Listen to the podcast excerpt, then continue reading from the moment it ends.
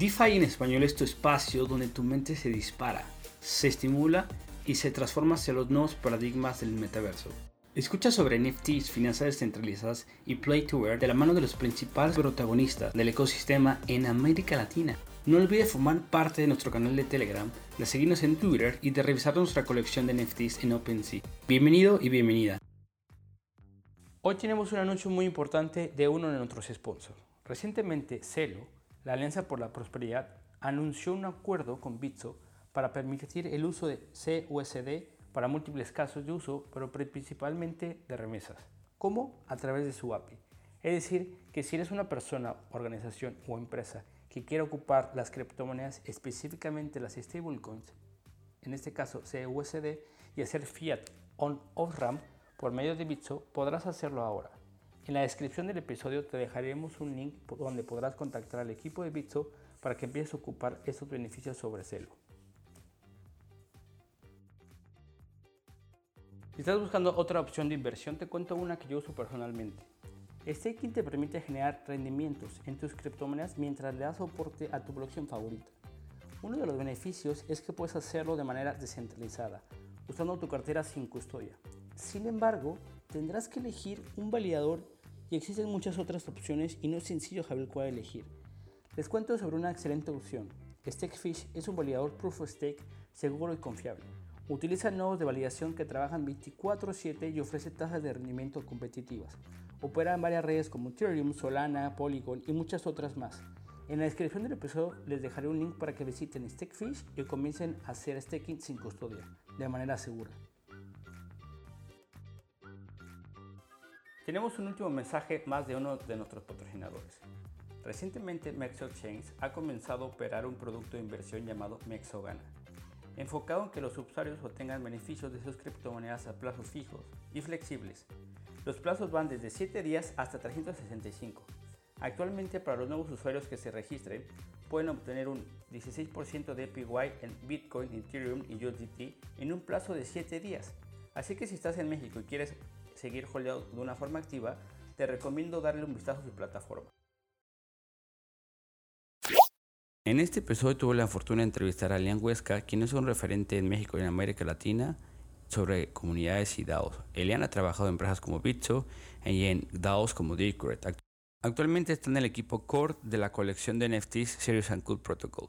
En este episodio platicamos un poco acerca de qué son las comunidades, cuál es la diferencia entre una comunidad, una DAO y cuáles son los puntos de relación e importancia en organizaciones autónomas descentralizadas y en organizaciones tradicionales. Espero que disfruten mucho este episodio.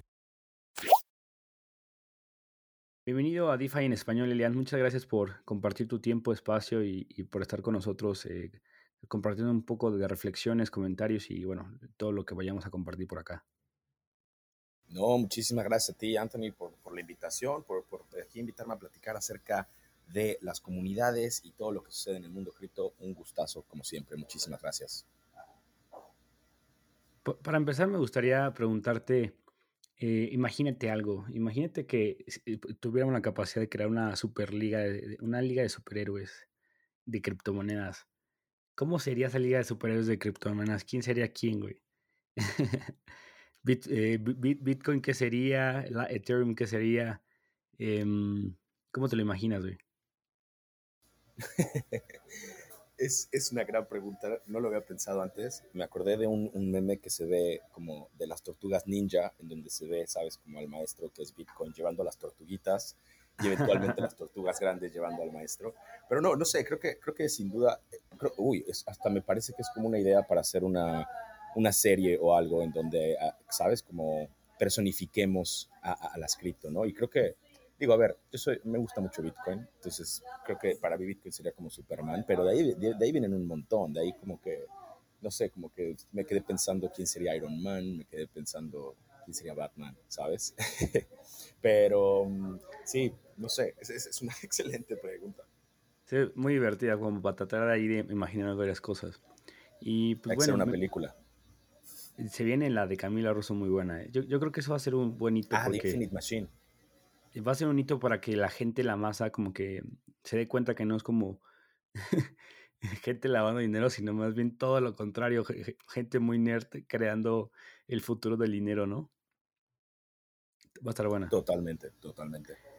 Y bueno, me gustaría empezar a entrar el tema eh, que, me, que, me, gustaría explorar contigo, eh, por la experiencia que tienes, eh, por lo que yo me he dado cuenta, em, creando comunidades es un factor que te ha determinado y que además lo haces muy bien. Entonces me gustaría entrar a esa parte. Y pues empecemos con lo más básico. ¿Qué es una comunidad cripto? ¿Por qué todo el tiempo estamos repitiendo comunidad, comunidad, comunidad, comunidad? ¿Qué es una comunidad cripto? Claro, pues mira, creo que antes de pasar a qué es una comunidad cripto, cripto deberíamos entender como qué es una comunidad, ¿no? Y realmente es un concepto que tiene como miles de años. O sea, como seres humanos nos hemos organizado en comunidades eh, desde hace miles de años. Esto puede ser a partir de lazos de sangre, a partir de lazos de, eh, ¿sabes?, como de culturales, religiosos, de lengua. Em, entonces, podemos entender a la comunidad, a una comunidad como una forma de organización social, en donde las personas que la componen tienen cierto eh, interés en común, tienen cierta afinidad en común, tienen algo, comparten un, sentido de pertenencia a esta comunidad, ¿no? Y esto ha sido realmente una forma de organización que en verdad podemos a veces encontrarla desde hace miles de años. Eh, lo podemos encontrar en la forma en la que los seres humanos nos, hemos organizado a lo largo de la historia.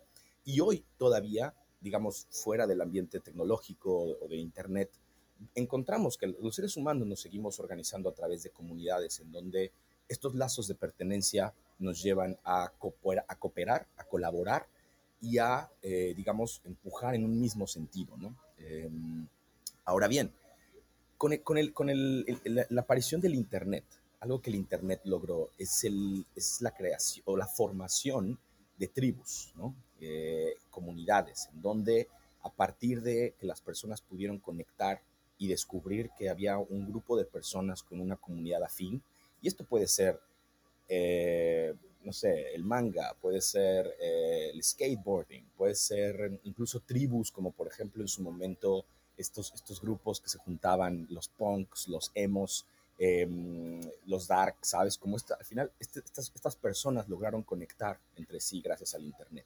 Y a partir de esto se comenzaron a formar estas comunidades, ¿no? Esto es un fenómeno que tiene ya 20 años, básicamente.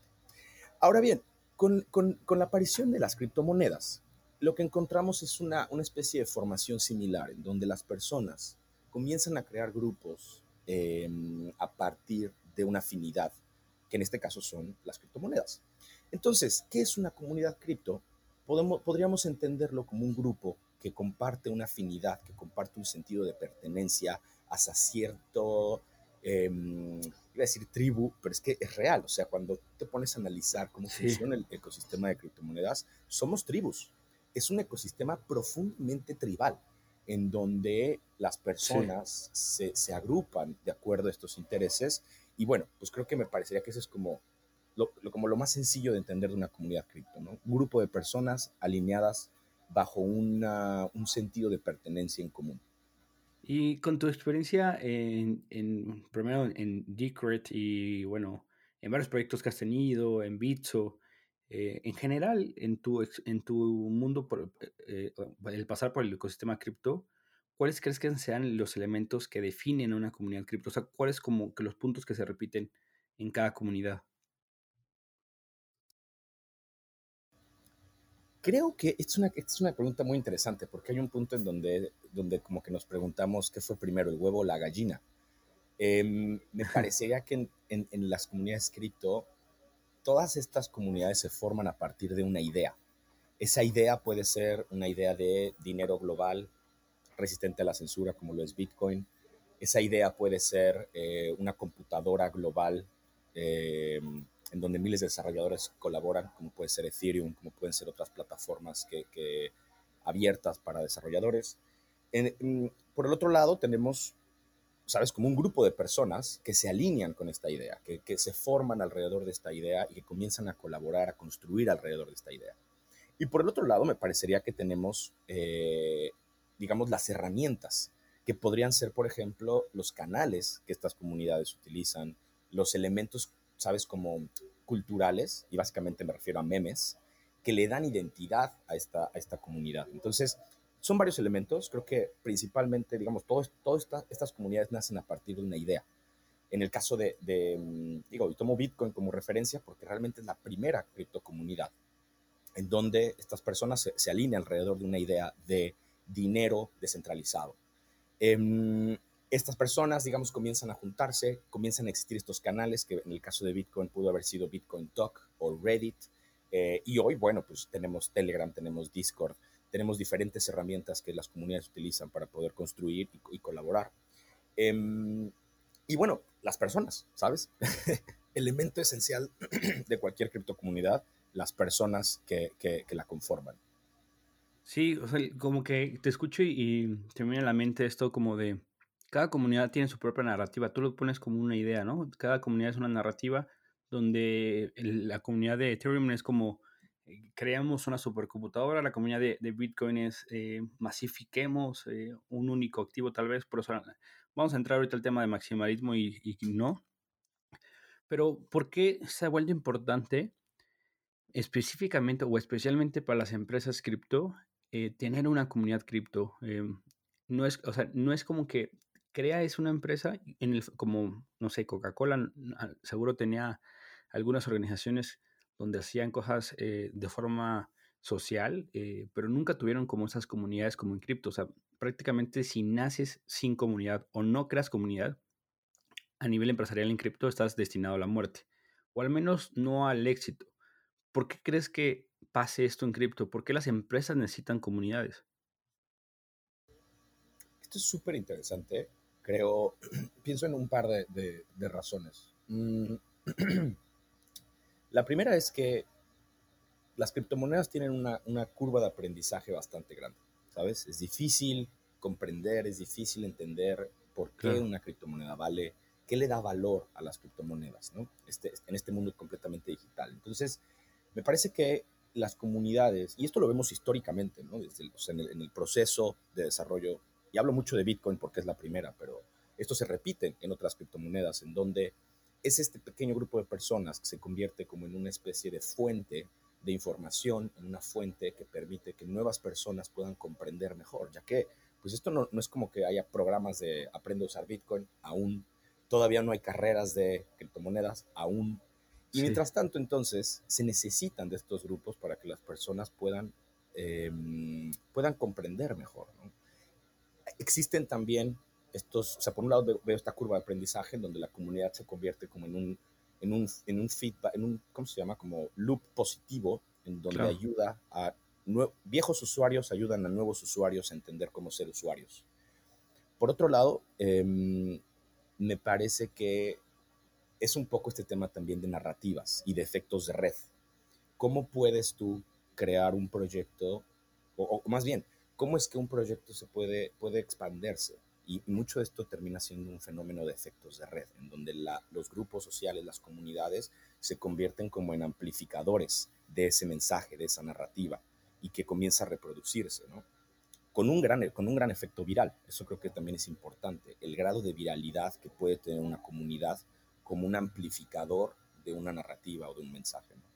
Em, entonces, creo que, creo que es fundamental y, lo, lo, dijiste muy bien, o sea, cualquier empresa que esté en cripto, que quiera desarrollarse, que quiera crecer, es fundamental que tenga una comunidad.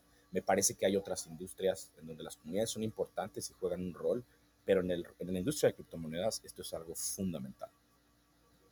Y, y ahora, ¿cómo, cómo se, se construye? Porque he visto varios intentos eh, fallidos de comunidades desde las empresas, porque pues no es como este espacio multinivel donde tengas que vender constantemente tu, producto o que la primera cara sea comercial, es decir, tiene que estar habilitado por la empresa, pero de cierta forma no tiene que ser únicamente para comprar en alguna plataforma o producto, ¿no? O sea, son de retos para las empresas eh, construir una, una, comunidad al menos orgánica, ¿no? O sea, que la, gente quiera estar ahí.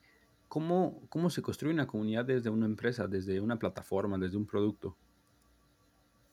Fíjate que hay algo muy interesante porque estos protocolos, pensando en Bitcoin, pensando en Ethereum, como tal, la tecnología es, es pública, es de código abierto, ¿sabes? No existe una forma en la cual tú puedas lucrar como tal con estas tecnologías. Puedes crear modelos de negocios alrededor de, alrededor de estos protocolos, pero el, el desarrollo, ¿sabes? Como principal, viene desde, desde, una filosofía de código abierto, de free open source, open source software. Entonces, me parece que para las empresas a veces es complejo, ¿sabes? Como tener que dar tres pasos hacia atrás y tener que repensar su estrategia, no desde un punto de vista de modelo de negocios y de profitability, ¿sabes?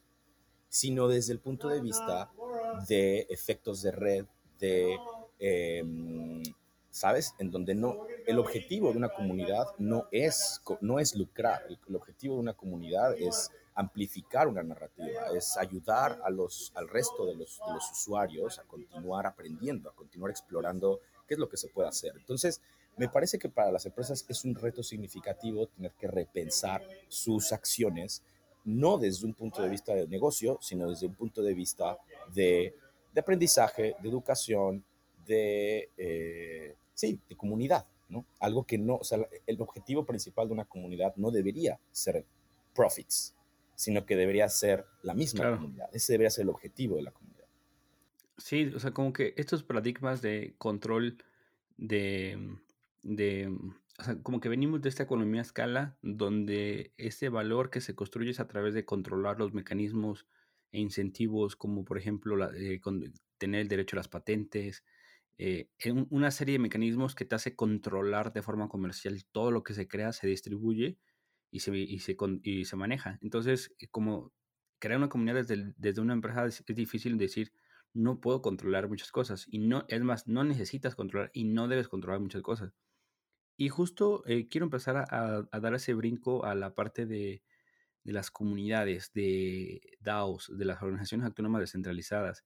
Y cómo, cómo empieza a, a, converger e, este con, concepto de una forma más compleja y para mí súper apasionante. Para mí creo que el 2022 va a ser el año de las DAOs. Se viene muy fuerte. Pero primero marquemos la diferencia. ¿Es lo mismo una comunidad y una DAO? Claro, esto, esto es fascinante. Eh, concuerdo contigo, el 2022 va a ser el año de las DAOs. Vamos a ver una explosión en el número de DAOs y en las, las tanto las aplicaciones como el poder de estas organizaciones descentralizadas autónomas. Eh, es, digamos, ¿cuál es la diferencia entre una comunidad y una comunidad cripto? Como les mencionaba hace rato, digamos, desde la, desde la aparición del Internet tenemos comunidades digitales, obviamente desde antes, ¿no? Pero el Internet ha sido una herramienta para, para amplificar y, y expandir estas comunidades. En el caso de las criptomonedas, me parece que existe este altísimo grado de pertenencia, ¿sabes? Eh, no solamente, digamos, los usuarios de criptomonedas no solamente están usando una tecnología para obtener ganancias, para enviar dinero rápido y fácil, sino que están alineándose a un sentido de pertenencia. Cosa que en las, en, digamos, en otras comunidades sí lo ves, claro. O sea, la gente que le gusta el skate pues, se alinea con una marca, la marca favorita de productos de skate. Claro. Pero no ves esa misma, ¿sabes? Como... A, a muerte. pasión. O sea, estamos hablando de digo, para igual a los que no saben, en esta industria ha habido guerras, ¿sabes? Eh, de ideológicas por saber, por ver quién tiene la razón. Entonces, al final del día, es una industria en donde hay dinero de por medio, hay skin in the game. Y eso Total. hace que las personas tengan una, ¿sabes? Un compromiso o un interés mucho mayor por lo que está sucediendo, ¿no? Entonces, me parecería que ese skin in the game es como la principal como diferencia entre comunidades tradicionales y las comunidades cripto.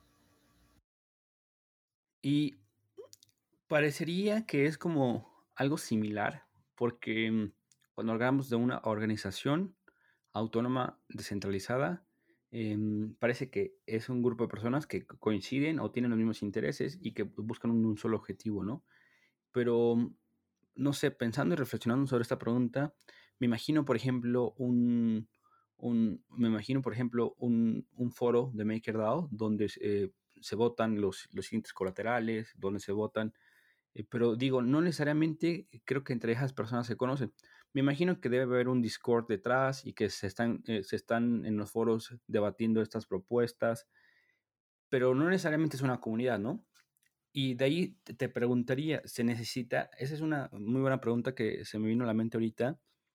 ¿Se necesita primero una comunidad para crear una DAO o se puede crear una DAO sin una comunidad? Mm, aquí creo que fundamentalmente necesitamos una comunidad para llegar a una DAO, ¿no?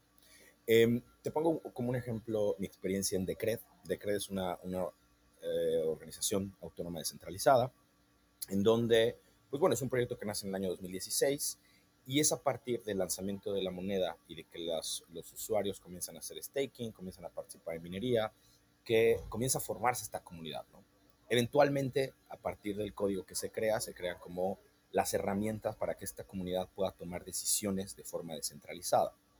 Y aquí, ah, nada más quisiera mencionaste algo de que hablando de MakerDAO, dijiste como no, no necesariamente se conocen entre sí. Y aquí es la parte más interesante, porque en una DAO no necesariamente conoces quién está dentro de la DAO. Es más, no, no necesariamente quien está dentro de la DAO revela su real, su real identidad.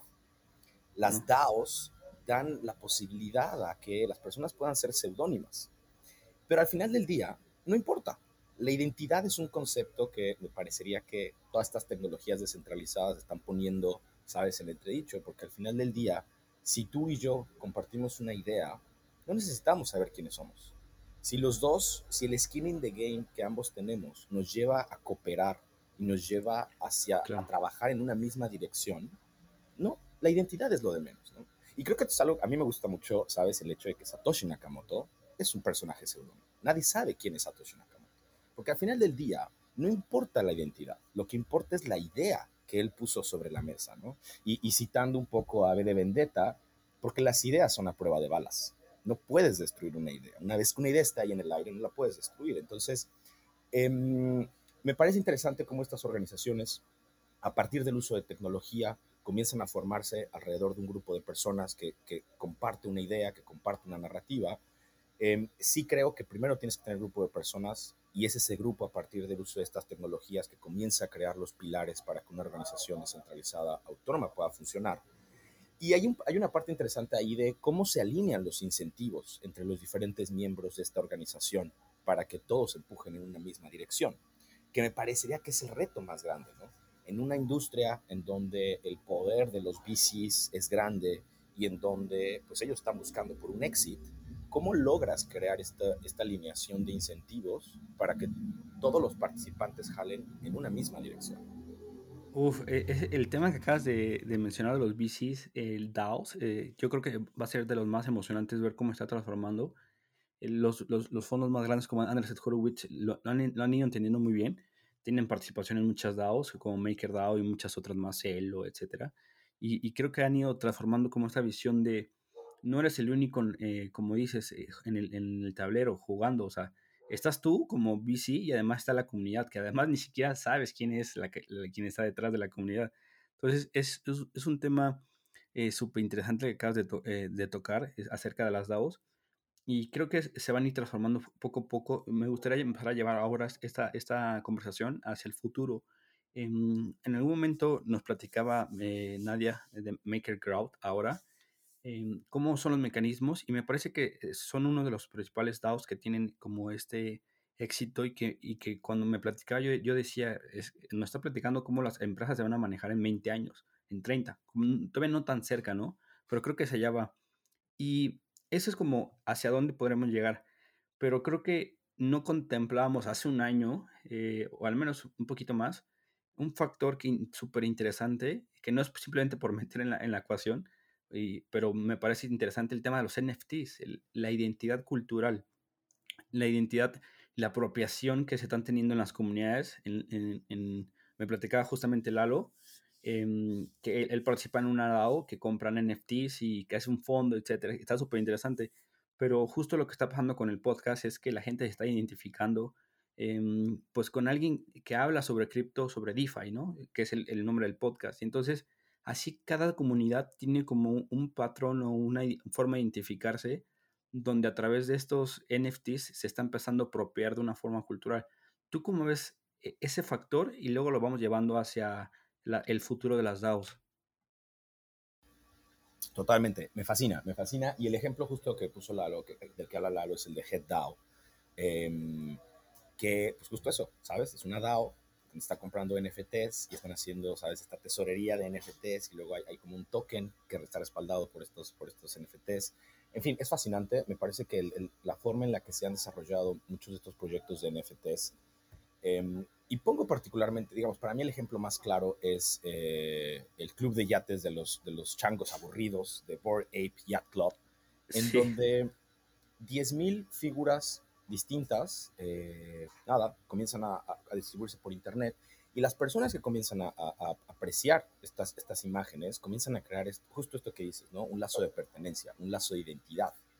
Y al crear esas, eh, em, digamos, al formarse esas relaciones, lo que vemos es que hoy por hoy lo que ha hecho Bike, Board Ape Yacht Club, es trascender la cultura.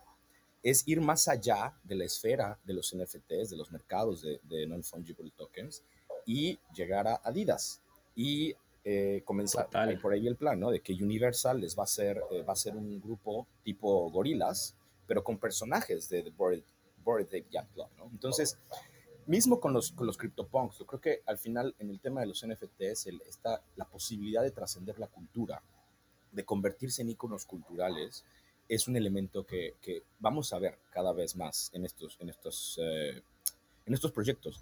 Y, regresando un poco al tema de cómo se organizan alrededor de una DAO, es muy interesante ver la, digamos, todas las formas en las cuales estos proyectos pueden comenzar a generar valor a partir de sus usuarios, porque lo interesante es un poco eso, ¿no? Tienes un grupo de founders, cinco personas que dicen vamos a sacar esto y lo lanzan y comienza a crecer y más personas se comienzan a interesar y entonces comienza a haber este sentido de pertenencia, este sentido de, eh, de, de colaborar voluntariamente y esto es algo fascinante ver cómo personas tienen la posibilidad de unirse a un Discord y comenzar a hacer pequeños este, copyrights en otro idioma y comenzar a colaborar y comenzar a involucrar y de esta forma generar una reputación dentro de esta organización que les permita continuar colaborando. Em, y nada, y de repente nos encontramos en que hay personas que están dejando sus trabajos tradicionales para irse a trabajar a una DAO, ¿no? Entonces, em, me parece fascinante como el, la forma en la que estas, estas colecciones permiten que personas creen una identidad alrededor de, estas, de este arte y a partir de eso poder, ¿sabes?, comenzar a hacer otras cosas, ¿no? Como una tesorería, como lo que sea.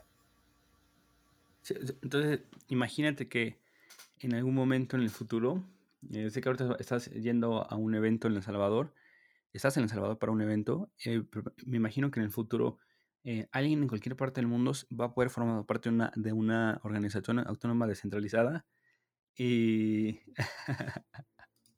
y, va a poder trabajar sin identificarse, alineado un incentivo, poder organizar en diferentes organizaciones autónomas descentralizadas. Va, va, a tener como diferentes canales de Discord donde va a poder participar, tener un pago a, a través de esto.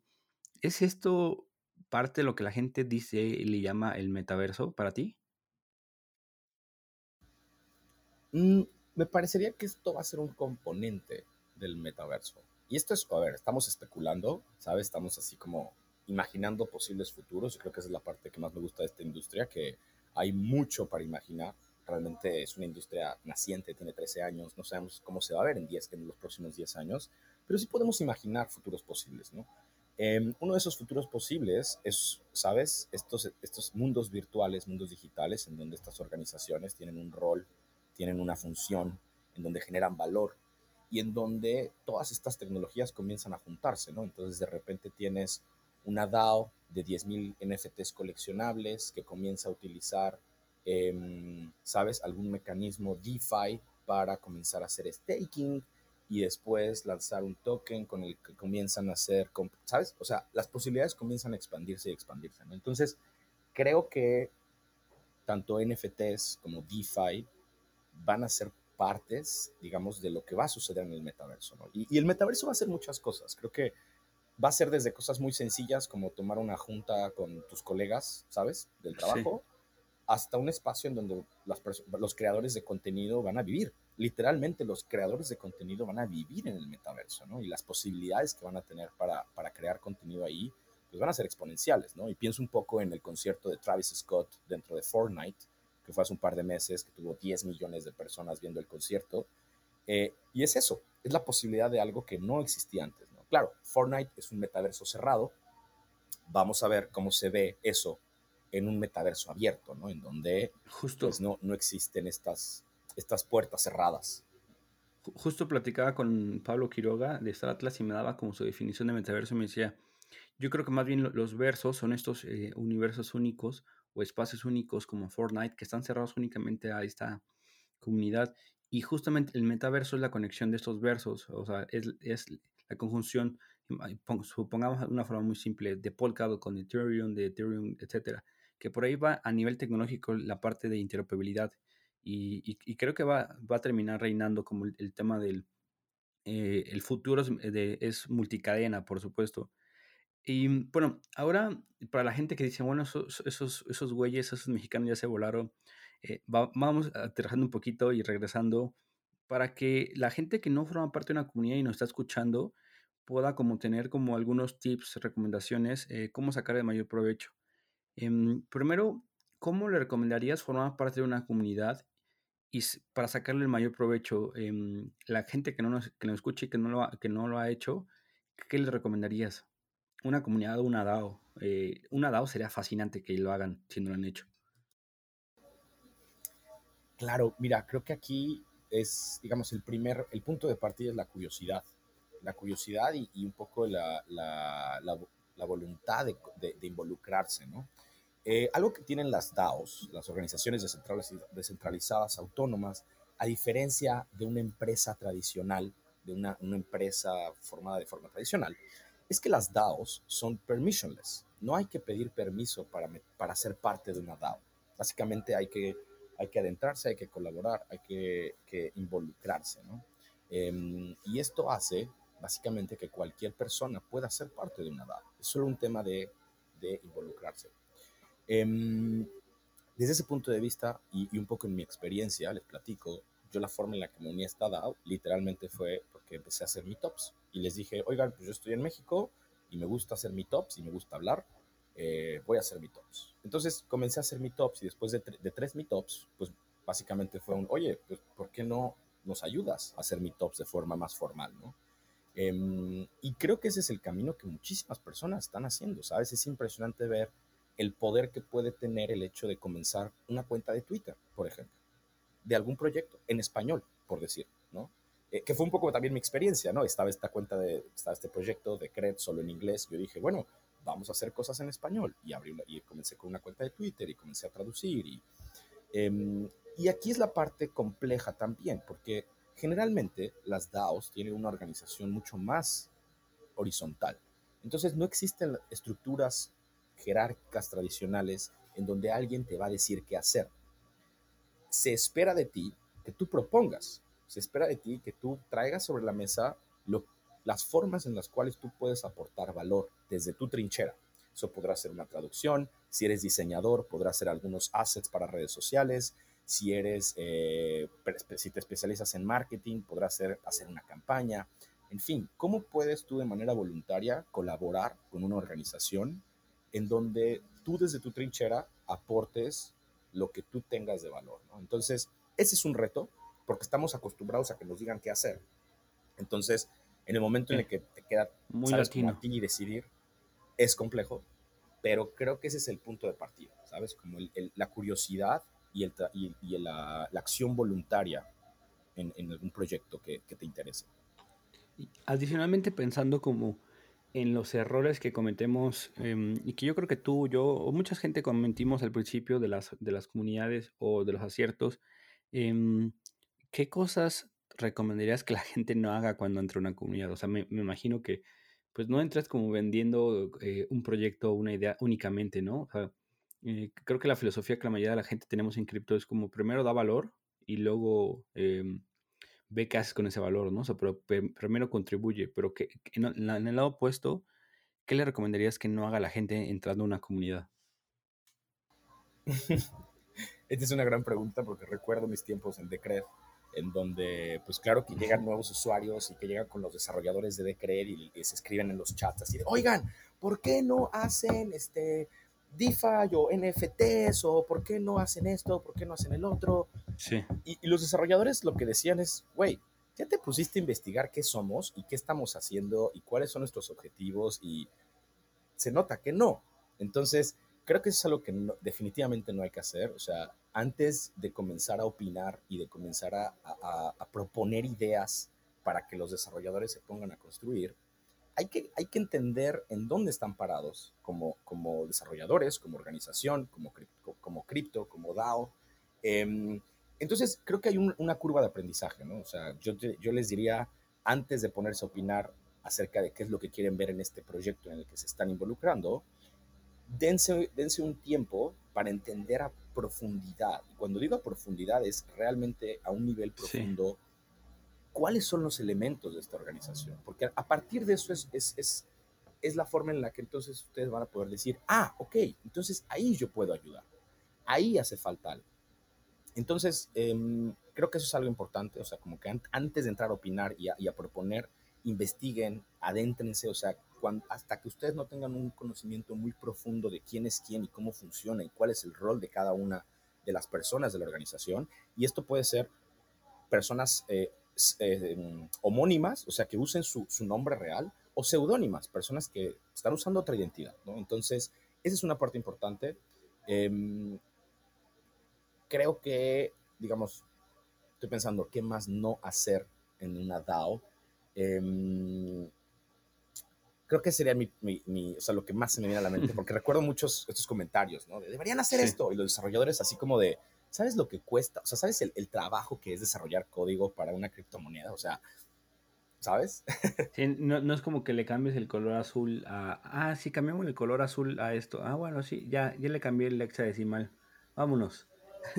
Exacto. no, no, debe ser tan, tan, tan fácil. Y bueno, ahora entrando a 2022, como que dejamos esta pincelada de, de qué nos emociona, pero hagamos un, poco de doble clic ahí. ¿Qué es lo que más te emociona en 2022? Eh, ¿Cómo, ves el panorama cripto en 2022? Mira, creo que este año vamos a ver como la, la mm, o sea, el momento en el que las DAOs comienzan a tener un impacto en el, en el mundo tradicional, por así decirlo un poco en la misma forma en la cual en el año 2021 vimos a los NFTs trascender esta burbuja cripto y comenzar a llegar, y como, exacto, y llegar, a, llegar al mainstream, volverse masivos, ¿no? Y, vuelvo a poner el ejemplo de los Bored, Bored Ape Yacht Club, o sea, van a ser un grupo musical como, como Gorilas, y lo va a hacer Universal, y ya son la imagen de Adidas Originals, y, y, y, eso es un ejemplo, ¿no? De varios más que están sucediendo. Entonces, esa, ese trascender como las barreras de la industria, de esta burbuja en la que nos encontramos, que está en constante expansión, pero no deja de ser una burbuja.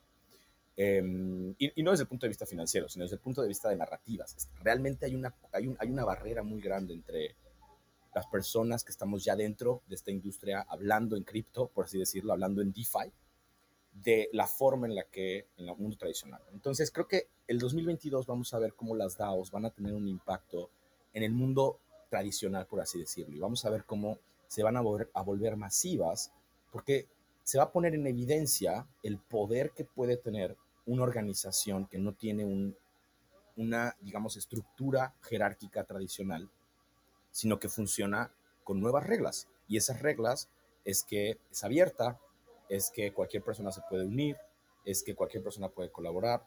Em, y vamos a ver cómo van, van, a comenzar a tener poder esto va a ser a través de poder económico y las DAOs van a comenzar a tener un impacto en, ¿sabes?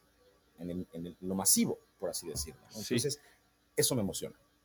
Pero para llegar a eso, ¿cuáles son las mayores barreras y desafíos que tú ves? O sea, eh, siempre se habla en este podcast del tema regulatorio porque pues, es como la conversación que se tiene que tener. Eh, el tema tecnológico es uno, o sea, la interoperabilidad. Eh, la escalabilidad, muchos factores de la tecnología propia de blockchain, ¿no? Pero para llegar a eso que tú acabas de, decir, ¿qué se necesita? O sea, ¿cuáles son los, las barreras que vamos a tener que ir rompiendo? La barrera regulatoria me parece fascinante porque mm, es, me parece que es como la más compleja y en donde, o sea, bueno, ha habido, hemos visto que ha habido algún par de esfuerzos. Creo que Wyoming fue como de los primeros estados en Estados Unidos que permitió, que puso un marco regulatorio para que las DAOs se pudieran constituir. Em, hay muy pocos, ¿sabes? Como avances en ese sentido, me parecería. Y creo que va a ser interesante ver ese choque. O sea, cómo un, un actor, digamos, tradicional se em, comienza a relacionarse con actores no tradicionales, actores que son nativos del Internet. Entonces, esa es una parte interesante. El tema de escalabilidad me parece que es un reto constante, ¿no? Y no solamente para las DAOs, sino para en general para toda esta industria, cómo, cómo escalarla. Em, y bueno, pues las, o sea, siempre que pienso en escalabilidad, pienso en las comisiones de Ethereum, en donde, ¿cómo le hacemos? ¿Cómo le hacemos para que sea barato de usar? Total. Em, y, y, el tema de interoperabilidad, a mí me, me, parece muy interesante porque creo que es algo inevitable. Creo que hacia el futuro, ¿sabes? Las criptomonedas son como islas que sí. están ahí. Y, y, hablar de interoperabilidad es este proceso mediante el cual estas islas comienzan a construir puentes entre sí. Y creo que es algo inevitable. Creo que hacia el futuro estas cadenas se van a hablar entre sí vamos a utilizar productos de diferentes cadenas y va a haber todos estos puentes que van a permitir que se hablen. ¿no? Em, entonces, sin duda, digamos, de estos tres, pensando eh, regulatorio, escalabilidad, interoperabilidad, el, regulatorio me parece que es el, el, que va a traer como, como, como mucho, que, mucho que ver, ¿sabes? Porque al final tiene 192 países y veremos cómo cada quien se relaciona con estas organizaciones. Seguramente va a haber países que digan, aquí las DAOs están prohibidas y va a haber países que digan, no, aquí tráete tu DAO, aquí tienes todo, este, como lo estamos viendo ya, ¿no? Con la regulación de Bitcoin, por ejemplo. Hay países donde es ilegal, hay países donde trae tu Bitcoin y te damos nacionalidad. Entonces, creo que esto va a ser algo interesante de ver. Y aprovechando, ahorita que me acordé que estás en El Salvador, em, el tema cultural, ¿cómo lo ves tú? O sea, ¿va a ser un impedimento esta barrera que poco a poco ha ido cambiando la narrativa, ¿no? En 2013, 2015, todo era negativo hacia Bitcoin. Venta de drogas, armas, eh, eh, todo, o sea, todo lo negativo se lo ponen a Bitcoin. Y ha ido transformándose poco a poco. Y, ya, si te das cuenta, ya casi no se habla de venta de armas y drogas y el mercado ilícito. Ya se habla más de otras cosas muy interesantes. ¿Tú sigues viendo que el tema cultural, aprovechando que estás en El Salvador, vaya a ser como un impedimento donde la gente no logre como captar qué son las criptomonedas y le dé miedo entrar? Em, fíjate que me llama mucho la atención porque mi experiencia en El Salvador es la segunda vez que estoy por acá y un poco escuchando a las personas preguntando, me doy cuenta que lo que ha sucedido con esta adopción masiva de Bitcoin es que las personas básicamente han así avanzado 10 años hacia adelante en términos de educación financiera en términos de educación tecnológica. Es impresionante que las personas comienzan a pensar en conceptos que en otros países, si no estás metidos en temas financieros o de tecnología, ni por la cabeza te van a pasar. Sí. Entonces, creo que, digamos, estamos viendo acá en El Salvador un proceso de adopción muy interesante y creo que va a tener un impacto positivo, gigantesco para la gente, para, para los ciudadanos.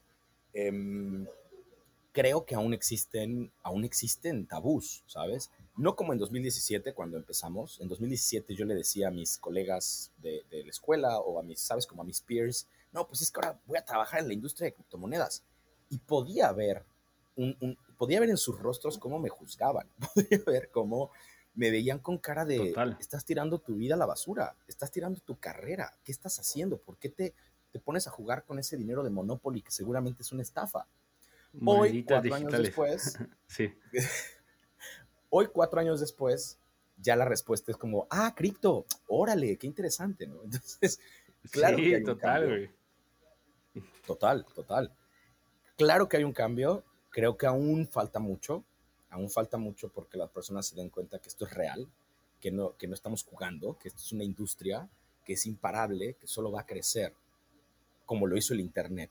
Eh, entonces, creo que aún hay tabús, pero definitivamente están cambiando. Creo que lo que veo es que depende mucho cuál es el, ambiente en el que te encuentras, cuál es tu percepción de estas tecnologías. Entonces, el caso de Salvador, las personas lo perciben como algo positivo porque ya lo están usando, porque ya se ahorraron 10% en comisiones para recibir dinero de Estados Unidos. Y países tal vez como, como Bolivia, en donde las criptomonedas fueron prohibidas de, poder interactuar con el sistema financiero tradicional en el año 2014, pues allá hay otra visión. Allá hay una visión en donde no, pues si el gobierno las prohibió, es porque han de ser malas, ¿no? Sí. Entonces, sí creo que influye, influye muchísimo, pero también creo que es inevitable. Y, más cuando, ayer lo pensaba, bueno, ¿qué pasa si de repente en cinco años un nuevo, un nuevo gobierno llega a El Salvador y dice, ¿saben qué? Se acabó. Ya, cerramos Chivo, ya no se va a poder usar Bitcoin, ya, ya se acabó esto. Pues, pues más bien no van a poder porque no hay vuelta atrás, ¿sabes? Las personas ya comenzaron a utilizarlo y tal vez van a cerrar Chivo, pero se van a cambiar a Moon, o se van a cambiar a Blue, o se van a cambiar a, ¿sabes? Entonces, es como un, genio de la botella que ha salido y que no lo vamos a poder meter de vuelta. Sí, está, está, interesante. Eh, yo creo que, creo que le queda a Bukele dos años. Em, dos años van a ser suficientes para que la gente se dé cuenta del potencial. Y dos años en cripto es eh, una década. Entonces yo creo que va, a estar bastante interesante. Y, justo lo que decías, ¿no? O sea, yo cuando compré en, mi Starbucks con Lightning Network dije, no mames, qué chingón. Y cuando salía Magia. De, El Salvador, también eh, yo oí dos veces, y cuando salía en la segunda, que fue en la, Bitcoin, en la BitConf, el de que me salió el pasaporte, me dijo, oye, ¿cómo estuvo el evento? Por favor, promocionanos. O sea, existe esta emoción, como que este tipo de, no, no decirlo de fuera tampoco es que, que griten Bitcoin, Bitcoin, pero de, ese entusiasmo, de, a ver qué pasa. Eh, no sé, como que esta segunda vez me cambió esta, la perspectiva. Y para ir cerrando el episodio, em, me gusta hacer una pregunta em, para las personas para ver cómo ha cambiado su, su, forma de pensar y qué ha cambiado. ¿Qué idea que tenías antes y ya no tienes? Dejaste de creer del mundo cripto, por supuesto. Em, o sea, alguna que estaba súper convencido y que hoy en día dices, no, no sé en qué pensaba. Uf, esta es una buena porque mm, creo que el mundo cripto pues, es una industria que constantemente te está retando. Eh, algo que me doy cuenta es que cada vez sé menos. Cada vez sé, cada vez, cada vez conozco menos qué es lo que está pasando en la industria, porque crece a tal velocidad yo me acuerdo en 2017, pues hablar de cripto era como Bitcoin y todo lo demás, ¿no? Era como esta cosa, este bloque del que hablabas, llamado Bitcoin y las criptos y todo metido en una misma cosa. Y con, los años ha comenzado a ver como subnichos, ¿no? Entonces hoy, si hablamos de NFTs, podemos hablar horas y horas y horas y horas solo sobre NFTs, ¿no? Si nos metemos a DeFi, wow, o sea, no paramos si hablamos sobre privacy, si hablamos sobre staking, si hablamos sobre Bitcoin, solamente hablar sobre Bitcoin, podemos pasar DAOs, play to earn. Entonces, sí me doy cuenta que conforme la industria va creciendo, cada vez entiendo menos, o sea, cada vez es, es mucho más complejo poder estar al tanto de todo lo que está pasando. Y hay un punto donde tengo que decir, bueno, a ver, o sea, no, no voy a saberlo todo, no voy a entender todos los protocolos, está muy, muy difícil porque cada vez hay más, porque sí la forma en la que cada uno de estos ecosistemas comienza a crecer, ¿no? Entonces, esa parte me ha, como que justo cuando dices, ah, ya entendí, es como de, no, no, o sea, entendiste una parte, ahora te faltan 40 más. Em, eso es un reto. Como que es un baño de humildad constante, ¿no? De, güey, no sabes nada. cada, semana es de, no tienes ni idea, güey. No tienes ni idea. cada semana tienes que decir, vamos desde cero, desde cero, desde cero, desde cero. Sí, sí, sí, sí. Y es un reto porque también te, empuja a estar constantemente aprendiendo, ¿sabes? No paras de aprender, no paras de descubrir nuevas cosas, nuevas, nuevos proyectos, nuevas ideas. Em, es, impresionante, ¿no? Como la velocidad a la que se mueve esta industria. Em, totalmente de acuerdo. Mi, buen eh, Elian, pues gracias por estar en DeFi en español, por compartir parte de tu, de tu mañana, de, tu espacio. Y, y, pues bueno, te mando un abrazo hasta, el queridísimo Tunco en El Salvador. No, muchísimas gracias a ti, Anthony, por la invitación. Súper a gusto la plática. Em, pues muy atentos a lo que se venga el próximo año. Esténse muy atentos de todo lo que sucede con DAOs, con NFTs. Em, en el mundo, yo creo que vamos a ver muchas cosas con lo que sucede aquí en El Salvador. El próximo año se van a sacar los bonos eh, denominados en Bitcoin que va a sacar el gobierno de El Salvador. Entonces va a ser interesante porque creo que va a tener eh, una, consecuencias a nivel global en términos de países preguntándose, ay, pues ¿por qué no hago eso yo también? ¿Sabes? ¿Por qué no hago un mega crowdfunding con cripto? Em, entonces, nada, muy atentos, siempre no paren de aprender, tengan muchísima curiosidad. Eh, ahí me pueden encontrar en redes sociales como arroba Elian Huesca y cualquier cosa, pues ahí ando, principalmente en Twitter, manden un mensajito con muchísimo gusto y pues muchísimas gracias Anthony, nos veremos en, en una próxima. Gracias Elian, un abrazo. Abrazo, bye.